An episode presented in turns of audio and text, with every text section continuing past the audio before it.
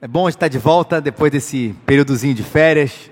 Ah, alguns de vocês aqui estou vendo só, não vejo, famoso não ver desde o ano passado, né? E, e é bom a gente estar aqui recomeçando esse ano. E a gente, durante um tempo, a gente pôde caminhar em 2021 ah, com o livro de Gálatas. Não sei quantos aqui lembram disso, mas a gente caminhou durante um tempo expondo essa epístola, essa carta de Paulo à, à igreja que se reunia na Galácia. Depois a gente entrou nesse profeta.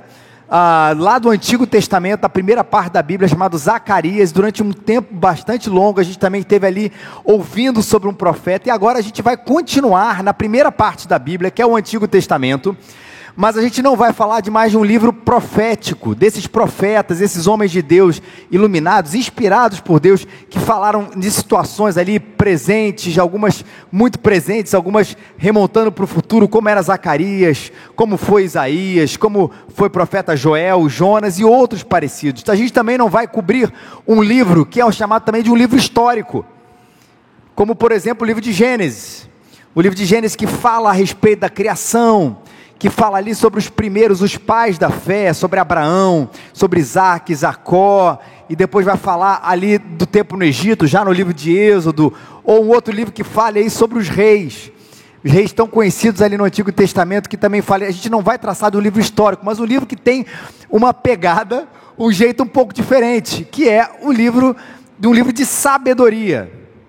E nos livros de sabedoria, talvez o livro mais conhecido quando a gente fala essa palavra associação é quase imediata, é um livro de provérbios. Que dentre os seus ensinamentos, talvez o mais conhecido, talvez o grande mote do livro de provérbios, seja né, que o temor do Senhor é o princípio da, da sabedoria. E que traga às vezes implicações bastante práticas para a gente também, uma implicação muito importante para os nossos dias, que a resposta branda desvia o furor. Traz esses ensinamentos para a gente. Provérbios trazem essa, traz essa temática, essa temática, perdão, do temor do Senhor, de coisas práticas, todos linkados, obviamente, com a presença de Deus, com o ensinamento de Deus, mas a gente não vai falar de provérbios aqui. A gente vai falar de um livro bastante reflexivo e por isso extremamente importante para a nossa vida. Tanto é que a, a temática do livro, na verdade, a temática, o nome da série, se tornou A Vida no Divã porque toda vida ela precisa de reflexão. E quando, já vou anunciar o livro para aqueles que ainda não, não entenderam, mas quando o que a gente, o que, quando a gente sabe o que acontece na nossa vida e a gente reflete como isso na vida, a gente tem, a capacidade que a gente tem de uma boa vida é muito maior do que quando a gente vive, mas a gente não existe quando a gente vive uma vida sem uma reflexão profunda a respeito dela mesma, porque viver sem existir é quase que um crime. E por que, que eu digo que viver sem existir é quase que um crime? Por motivos bastante espirituais aqui da palavra de Deus. Primeiro, porque quando Deus, não nos, quando Deus nos salva, Ele não nos tira desse mundo. É uma coisa que a gente às vezes repete muito, quase que virou um clichê, mas é uma verdade. E por que, que isso é uma verdade? Isso parte para a gente entender a importância de uma vida cheia de reflexão. Porque é o seguinte: olha, Deus nos revela quem é Cristo Jesus. Deus nos falou o que é o Evangelho, nos fala da cruz, nos fala como diz, Ele não diz assim, ó oh, rapaz, agora você entendeu o mistério da vida, portanto eu vou te promover para a glória. A realidade da vida não é essa. Ainda que você tenha entendido o grande mistério da vida, que é revelado para nós através de Jesus Cristo, ele, ele faz com que a gente permaneça nesse mundo.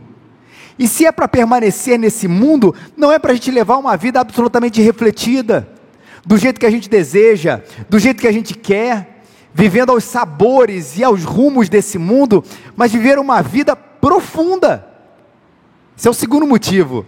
Radicalmente diferente do que a nossa cultura ordena e radicalmente parecida com o que Jesus deseja. Agora, para isso a gente precisa olhar e parar em certos momentos e refletir sobre que existência a gente está vivendo.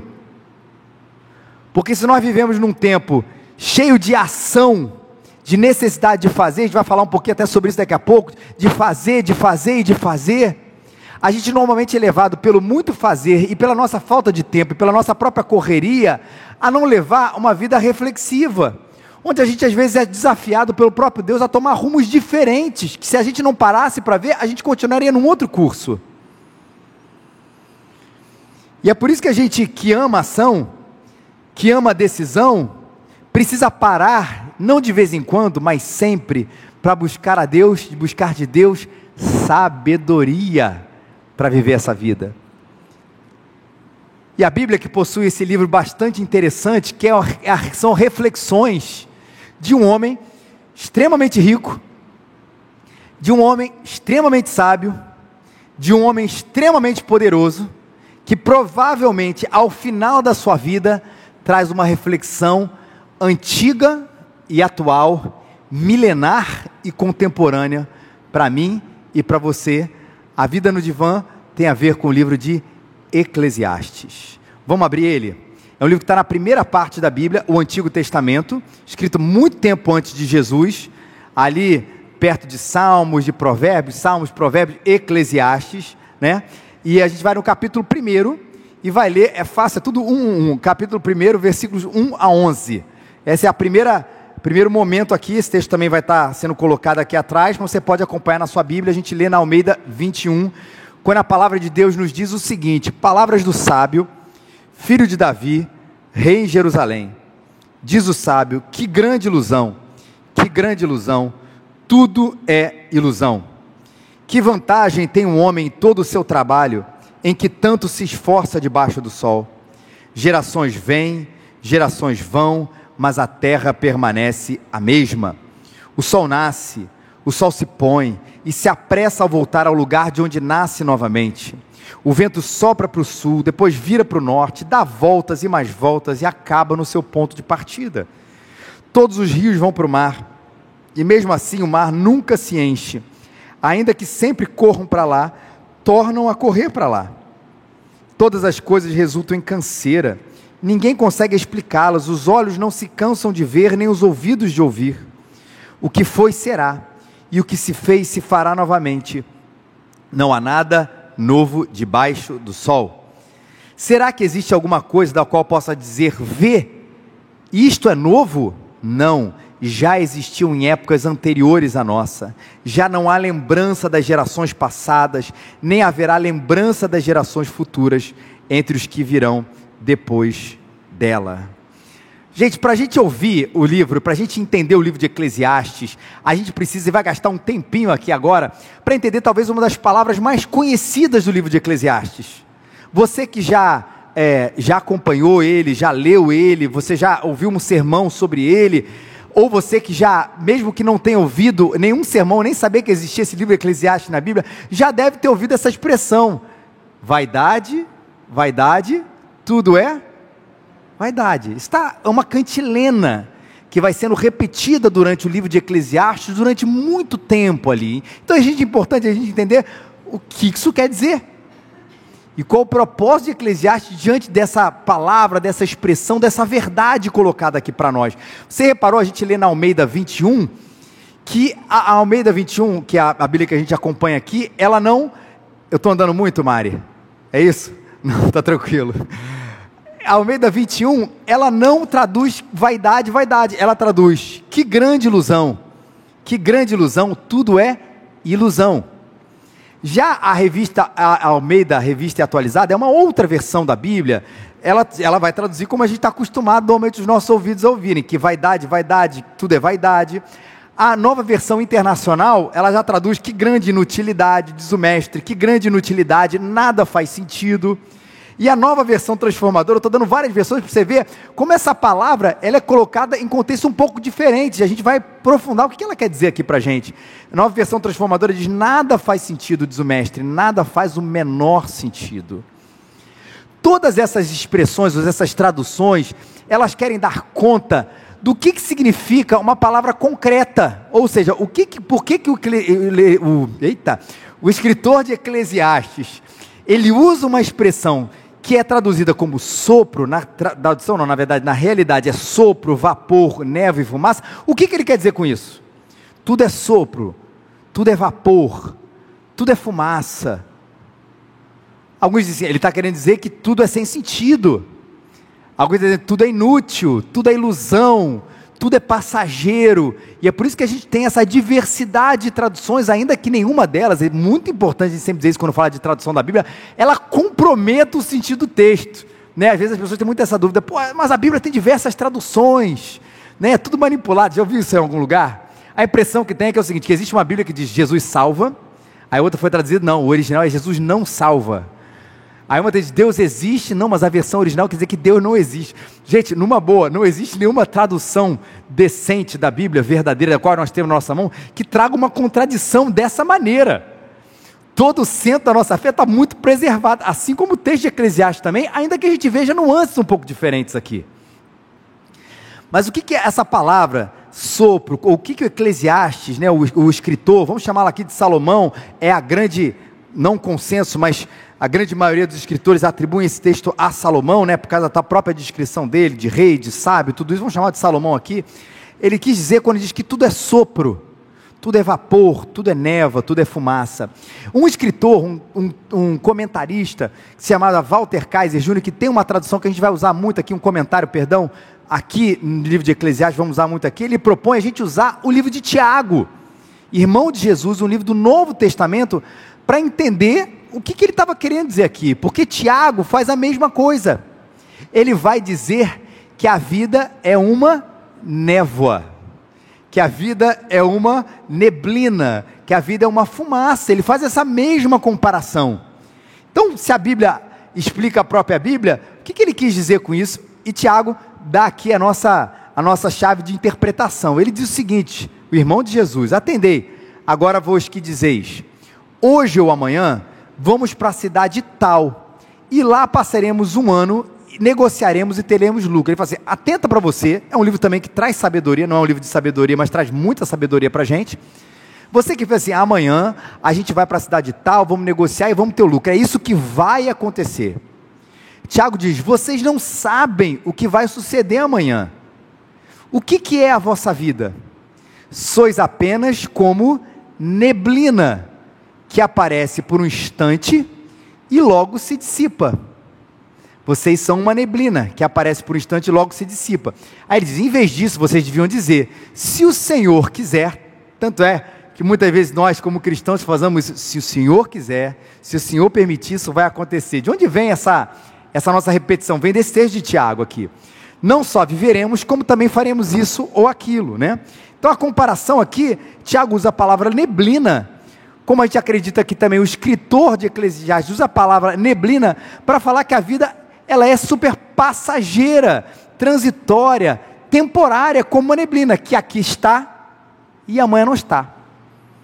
No Rio de Janeiro, gente, essa é uma metáfora que a gente tem, teria muita dificuldade de usar. A gente raramente tem neblina aqui na nossa cidade, mas se isso fosse em Londres, seria mais fácil. Mas vamos diminuir aqui, na verdade, aumentar o upgrade da cidade e diminuir a distância. Vamos falar da nossa gloriosa Teresópolis. Uma cidade que tem um, um até tem nome para a neblina de lá. Qual é seu aprígio? É o russo, não é isso? O russo. Quem já foi lá, e acho que Petrópolis também deve ter, que é a irmã pior, e, neblina, e Friburgo também. É brincadeira, gente, que vocês sabem que eu gosto de Teresópolis. Você pode perceber que a coisa às vezes está assim, daquela neblina terrível na hora que você vai subir a serra e de repente aquilo desaparece. Você nem vai nem lembrar daquele russo. Ali estava e amanhã não está. Tudo é de fato passageiro, temporário. E a gente precisa ver e olhar a vida com reflexão nessa perspectiva. Mas será que, quando eu digo que tudo é temporário, tudo é breve, tudo passa, é como alguns querem ver esse livro, uma canção, um ode, uma homenagem ao pessimismo, uma homenagem à simplicidade do tipo assim, ó, gente, faça pouco nessa vida, curta quase nada, ou tenha poucas coisas, já que tudo é passageiro. E não é por aí que o livro de Eclesiastes é, ele vai entrar. Ele não está querendo trazer para a gente uma visão pessimista sobre a vida. Não é isso. Ele está dizendo sobre as coisas que a gente deve, ou a maneira como a gente deve ver ou não deve ver a vida, diante do mistério maior que a vida.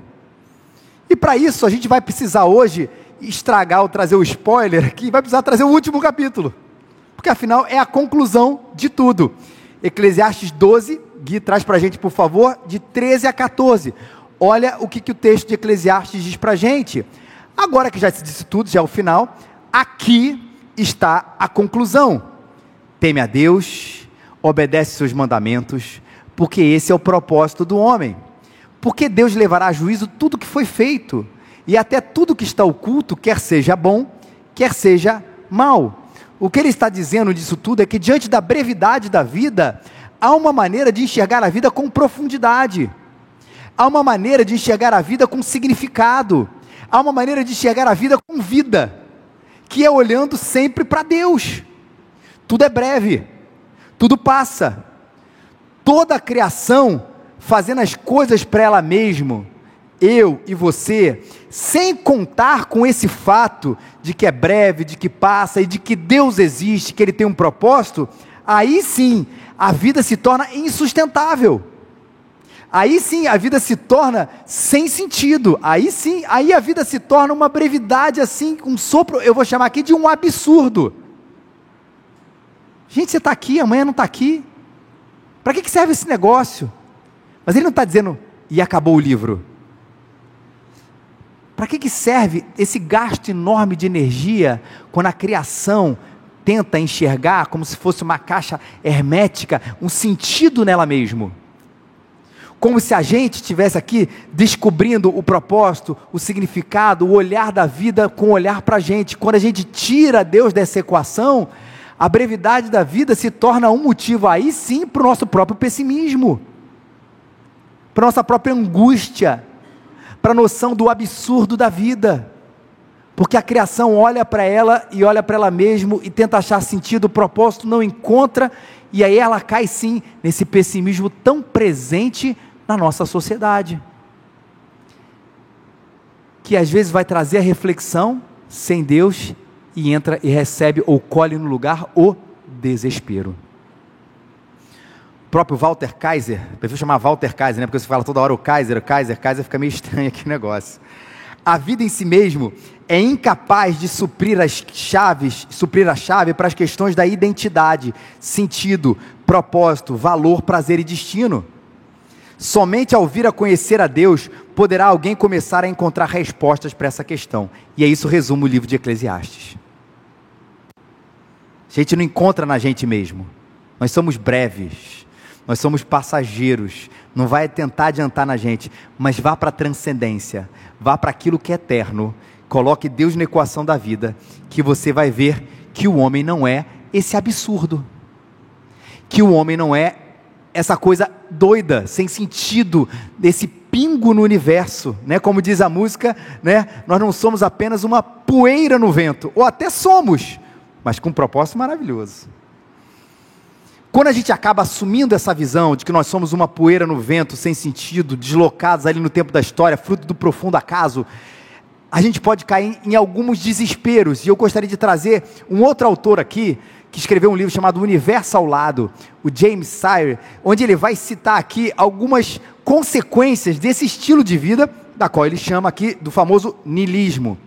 E ele vai citar no, no, no, no seu capítulo, onde ele fala sobre esse assunto, um poema de Stephen Crane, que ele fala o seguinte: E se eu me despojasse desse casaco esfarrapado e eu seguisse livre pelo imenso céu, se eu não encontrasse nada lá, exceto um vasto azul, silêncio, ignorante, silencioso, ignorante. Ele diz: e daí? E se, o Stephen Crane, aqui nesse poema, ele está querendo dizer: e se eu abraçasse a ideia do absurdo? E se eu abraçasse realmente a ideia da vida sem sentido, sem propósito, que o, o céu é azul porque o céu é azul, a gente existe porque a gente existe, e nada faz sentido, e se eu abraçasse isso, se tudo fosse obra do acaso, se tudo fosse obra do acidente, e daí, queridos?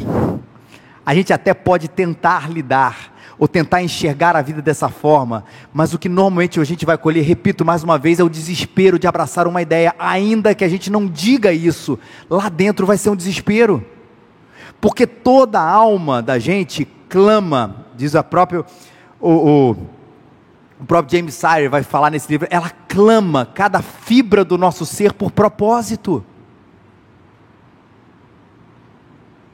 Ele vai citar algumas personalidades que abraçaram a ideia do desespero, do absurdo, desse niilismo em relação à vida. O que aconteceu com elas depois? Ele disse: Nietzsche acabou numa clínica. Hemingway defendeu um estilo de vida e depois cometeu suicídio. Mas ele fala de Kafka, Kafka, e eu gosto muito porque existe ali um clamor muito bacana é, é, sobre Deus. Ele diz o seguinte: Deus está morto. Deus está morto. Não está? Quero dizer, certamente está, não é? Deus está morto. Ah, como eu queria, eu queria, eu queria que ele não estivesse.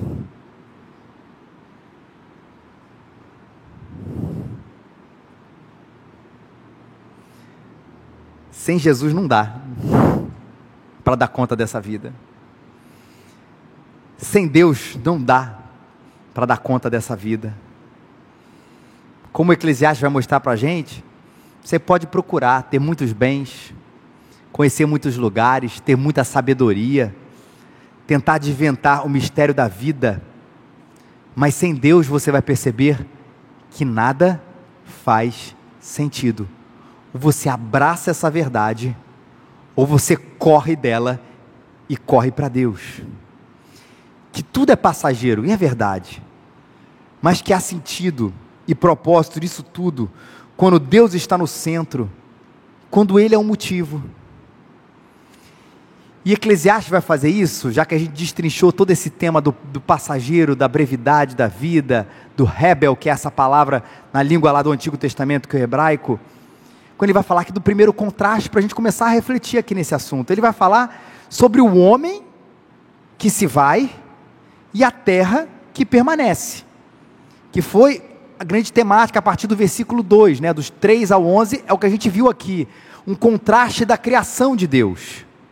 A criação de Deus, nós, e a criação de Deus, eu vou chamar aqui do palco ou da moldura da vida. E Eclesiastes diz, resumindo no versículo 4, que gerações vêm, gerações vão, mas a terra permanece a mesma. E ele vai citar aqui, vai falar dos fenômenos da natureza. Ele diz: o sol nasce e se põe, e está fazendo isso há milhões de anos, todos os dias. Ele diz do vento que vai e que vem, e que também está fazendo isso há milhões de anos. Ele diz dos rios que vão correndo para o mar, e falando que isso está acontecendo há milênios, há milhares, há milhões de anos, e permanecendo assim. Hoje você viu o sol a vir para cá, você não, mesmo que você não tenha olhado diretamente para ele, mas todos nós vimos o sol, percebemos o sol. Esse sol é o mesmo sol da, do ato da criação até o dia de hoje.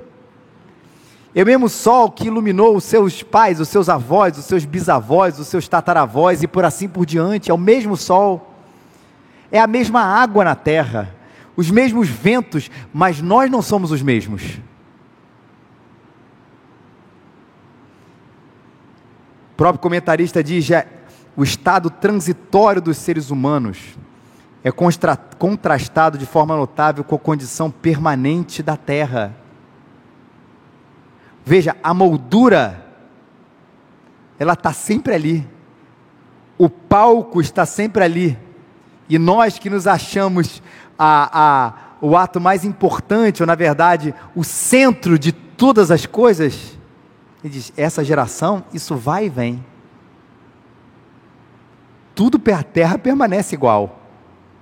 A gente vai mudando, as gerações vai vem. Aquilo que achava, se achava mais importante, é aquilo que é extremamente breve e transitório. E é por isso, gente, que esse é chamado aqui, eu vou chamar disso, é um chamado para uma cultura da anticelebridade. E não pense que eu estou querendo construir isso com você. Porque na verdade é uma constatação que a Bíblia está falando a respeito de nós mesmos, mesmo que isso não signifique, a gente vai ver isso, um rebaixamento de nós, mas uma constatação dessa realidade. Jerônimo, outro autor, diz o seguinte: o que é mais vão do que essa vaidade? Que a terra que foi feita para os humanos permaneça, mas os próprios humanos, os senhores da terra, de repente se dissolvem no pó. Olha que coisa doida. A criação, que a gente acha foi feito tudo para gente, ela permanece, é a gente que se vai.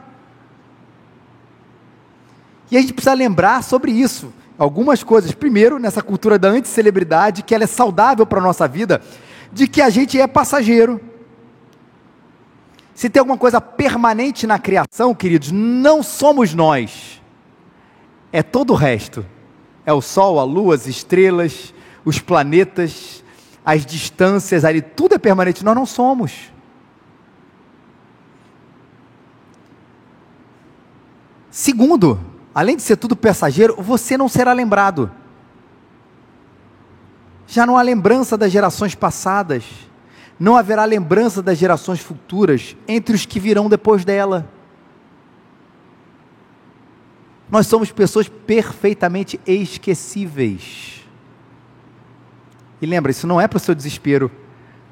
Acredite, é para a sua sabedoria. A gente está aqui vivendo agora, e eu posso dizer aqui, num exemplo mais concreto aqui, um momento muito especial na Igreja Presbiteriana Raízes. Alguns de vocês aqui participaram desde lá do iníciozinho da criação, dos primeiros cultos em 2014. Outros foram se chegando, mas participaram da, da organização da igreja em 2018. 17 de junho de 2018. E talvez todos vocês aqui, ou quase todos vocês, participaram desse momento tão importante aqui, que a gente tem o nosso espaço, a reforma desse espaço, a gente está aqui presente. Isso é bom, gente, claro que é bom, sem dúvida nenhuma, mas acredita que há 100 anos ninguém vai saber quem é você aqui dentro. Já vou de antemão dizendo que eu não quero placa com meu nome, né? Templo Felipe Teles Ferreira, o plantador de segredo, não quero esse negócio.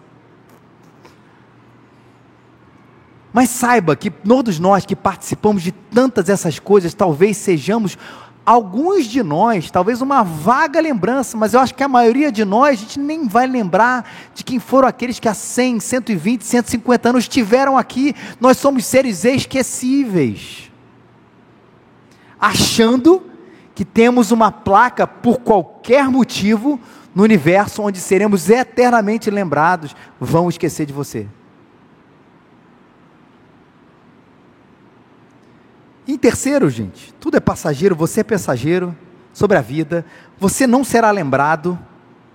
E aí, a gente falou até de igreja, mas pensa que seu.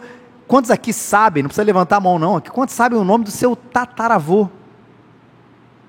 Creio que a maioria de nós não sabe. Não nem falando da igreja, mas alguém assim, próximo a você, numa linha sucessória, nem tão distante assim, mas que é absolutamente esquecido por nós, nem sabe e não há nada de novo debaixo do sol. O que foi, será, o que se fez, se fará novamente, não há nada de novo debaixo do sol. E talvez a gente tenha um pouco de dificuldade com essa expressão. Claro, quando a gente fala da criação, a gente está vendo que os fenômenos da, da vida né? O sol nascer, o sol se pôr, a água, o mar, está tudo correndo de acordo com aquilo que foi colocado desde o início. Mas a gente fala assim, não, talvez esse momento seja o único que eu vou esquecer aqui, ou vou discordar do livro de Eclesiastes. Tem muita coisa nova debaixo do sol. Quanto tempo demorava para Salomão conversar com um, um, um, rei próximo a ele? Às vezes uma eternidade, não uma eternidade literalmente, né? mas uma eternidade, um tempão, tinha que pegar o cavalo, mandar um mensageiro. Hoje, meu amigo, você marca com as pessoas, assim, amanhã vamos ao, ao a, vamos à praia? Vamos à praia.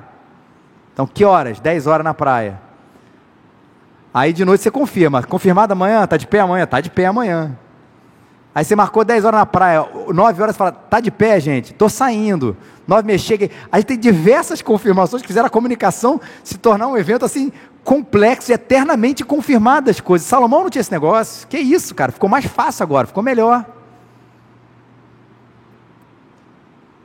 Na medicina, gente, o que se morria de criança naquela época, até recentemente, hoje em dia os avanços da medicina, no parto, a medicina na, na, solução das doenças, né, na prevenção e na cura de doenças, muita coisa mudou.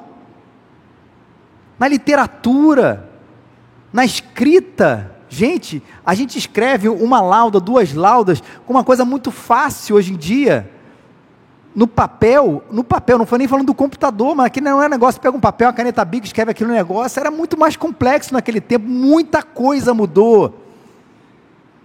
Mas veja, a moldura da humanidade, aí não falando da criação, daquilo que a gente foi, onde a gente está inserido, o nosso contexto mais cultural, ele foi mudado, mas o ser humano, ah, querido, continua o mesmo. Por isso que a gente olha para a Bíblia e fala assim: caramba, como esse livro é atual.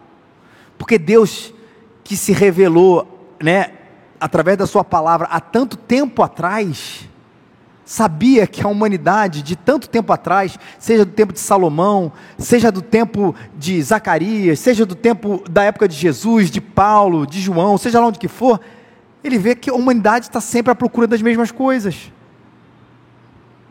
Porque a gente olha a novela das oito, que é das nove, né? Eu sou o tempo falando das nove, e olha, às vezes, alguns textos do Antigo Testamento e fala assim, cara, tá parecido. Traição, assassinato, mistério, crises familiares. Está ali, está presente aqui na humanidade. Um homem satisfeito, procurando satisfação, procurando saúde, procurando fama, procurando transcendência, procurando uma eternidade está sempre presente, mas ele sempre faz, faz isso procurando essas coisas nas coisas que ele mesmo, o humano, criou.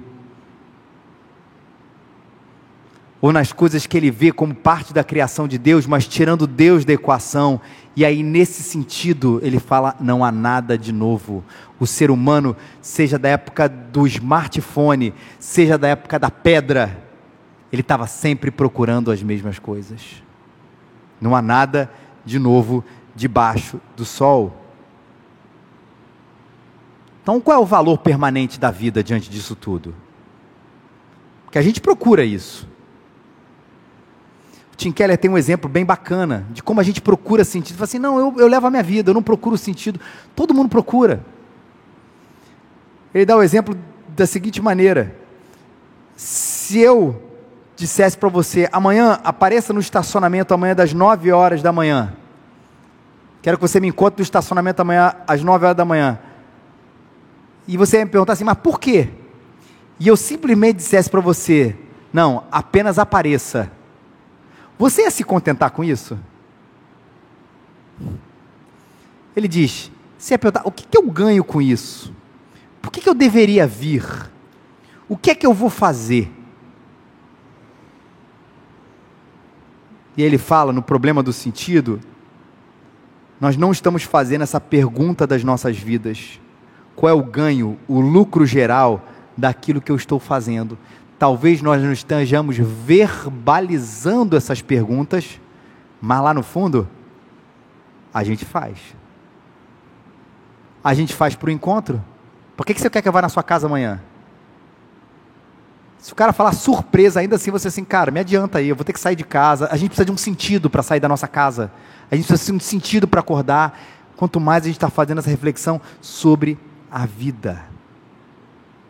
E lembra que a gente sempre vai recorrer ao último capítulo de Eclesiastes. Sempre, o tempo inteiro. Se a minha pergunta é sobre essa, sobre o sentido, sobre a existência, diante da brevidade, da transitoriedade da vida, a resposta sempre vai caminhar. Mas teme a Deus, conheça a Deus, obedeça os seus mandamentos, olha para cima para achar o sentido horizontal das coisas. Até a natureza, no contraste aqui presente do texto, ela pode ser uma constatação da chatice, da monotonia, da espera da morte, se a gente não colocar Deus na equação. E acho que para mim essa é a, é a, maneira como ele está vendo a, o, o ritmo ou a dança da criação nesse primeiro capítulo aqui. O sol vai, nasce e se põe. Os rios vêm, com essa voz chata, os rios vêm, eles caem no mar, não enche o mar e vão. Os ventos vão para o norte, vão para o sul. Essa é a vida. Imagina um observador sem Deus olhando para isso tudo. Não faz sentido, não tem graça. Mas quer ver um cara que olhou para isso tudo e colocando Deus, ele disse: Isso tem muita graça? O salmista no Salmo 19, talvez um salmo conhecidíssimo, o salmo oficial de quem tira foto da natureza e posta no Instagram. Que começa com: Os céus proclamam a glória de Deus e o firmamento anuncia a obra das suas mãos. O que, que é o Salmo 19 com Eclesiastes 1, se não uma visão? Como é que eu poderia olhar isso sem Deus? E como é que eu posso olhar isso com Deus? Ainda que eu saiba que Salomão aqui é crente e ele está querendo no final de tudo mostrar que só faz sentido com Deus. Mas Salmo 19 nos dá a resposta disso. Ele diz: Os céus proclamam a glória de Deus, o firmamento anuncia a obra das suas mãos. Um dia declara isso a outro dia, uma noite revela conhecimento a outra noite. Sem discurso nem palavras não se ouve a sua voz. Mas ele diz: Mas a sua voz se faz ouvir por toda a terra, de Deus, e as suas palavras até os confins do mundo. Ali ele pôs uma tenda para o sol que, como noivo, olha a diferença, sai do seu aposento, como herói se alegra a percorrer o seu caminho, sai de uma extremidade dos céus e percorre até a outra extremidade, nada se esconde do seu calor. A, a, a dissertação aqui apenas, a, a descrição aqui, aqui não é apenas poética, ela traz o sentido. Os céus proclamam a glória de Deus. Quando o sol nasce, ele se põe é a glória de Deus que eu estou enxergando. Quando os rios eles vão para o mar e eu vejo aquele rio caudaloso, belíssimo, ou aquele mar misterioso, grandioso, também belíssimo, ou seja, ou até mesmo um mar voraz, como aquelas ondas gigantescas.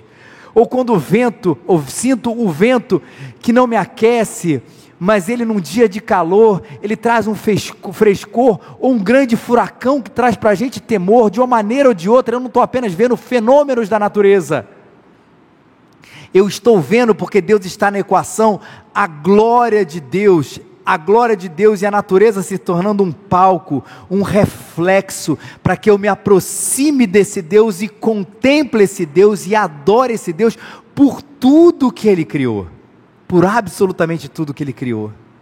Olha a diferença. Porque Deus está na história, faz sentido porque Ele é o Criador e através de toda essa criação Ele proclama a Sua glória e isso é motivo para minha própria adoração, não adoração à criação, mas ao Criador dessa criação.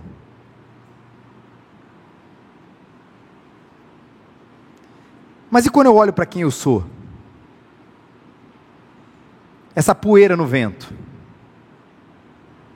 esse ser esquecível, esse ser que trabalha, porque o livro, esse primeiro capítulo fala da obra das nossas mãos, né? O que eu faço nesse mundo? Existe uma uma geração também, não sei se já ouviram falar na geração, eles usam essa expressão geração nini, né, que nem estuda e nem trabalha, que de repente abraçou esse negócio, para que eu vou trabalhar, para que eu vou estudar? Qual é o sentido da obra das minhas mãos, se tudo é passageiro, talvez fruto do acaso, eu nem me dê bem na vida, para que isso tudo? Esse ser esquecível, que pouco contribui para esse mundo, vivendo o que todos viveram. Qual é a razão para eu não cair em desespero? Porque eu sei que meu valor não está no meu lugar ao sol aqui, como a gente pronuncia, não está no sentido da minha fama, não está na minha na minha proeminência ou qualquer coisa parecida, mas está no meu lugar ao lado de Deus. E mesmo eu sendo uma poeira ao vento, mesmo eu sendo uma neblina breve, passageira, esquecível, mesmo eu sendo rico, ou pobre, para usar uma palavrinha super da moda, mesmo eu sendo uma pessoa disruptiva ou não, eu sei que eu sou um filho amado. E nessa existência doida e doída, repetitiva, onde todos lutam para um lugar que não satisfaz, não satisfaz, a gente pode viver o espírito da anticelebridade, satisfeita com a sua brevidade, porque entendeu Deus.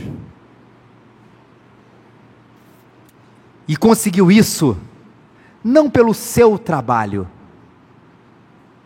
e conseguiu fazer todas essas coisas, essa compreensão de quem Deus é, do seu amor, da sua graça, da sua misericórdia, não por aquilo que ele fez, mas veja, fez pelo trabalho maior, que foi o trabalho de Jesus na cruz por nós.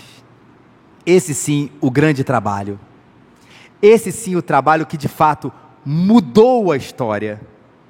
Esse sim, o trabalho que transformou todas as coisas. Esse sim, o trabalho que me deu o significado que eu preciso, que no meio de toda essa brevidade, aparentemente sem sentido, existe um Deus que me ama, que me criou e que me reconectou a Ele, me chamou de Pai, me chamou de Filho, perdão, através do Seu Filho Jesus Cristo. Esse grande trabalho fez tudo por mim e para mim que eu precisava, para que nesse lugar ao sol eu achasse o meu lugar na existência. Vamos ficar de pé e vamos orar, cantarmos com toda alegria e depois a gente receber a bênção do Senhor. Pai amado, Pai querido, obrigado, Senhor, por essa jornada que a gente vai ter, Senhor, nesse livro tão tão profundo, tão reflexivo, Senhor, aqui a respeito da vida. Que o Senhor nos ajude, Senhor, nesse tempo todo a repensarmos a nossa vida, não com o nosso olhar, mas repensarmos a nossa vida com o teu olhar, Pai.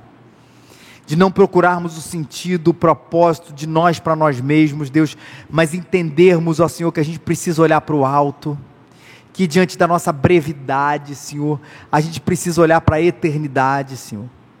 Que diante da nossa insignificância, diante de toda a criação, nosso pequeno lugar, a gente tem, Senhor, o nosso significado, Senhor, ao teu lado.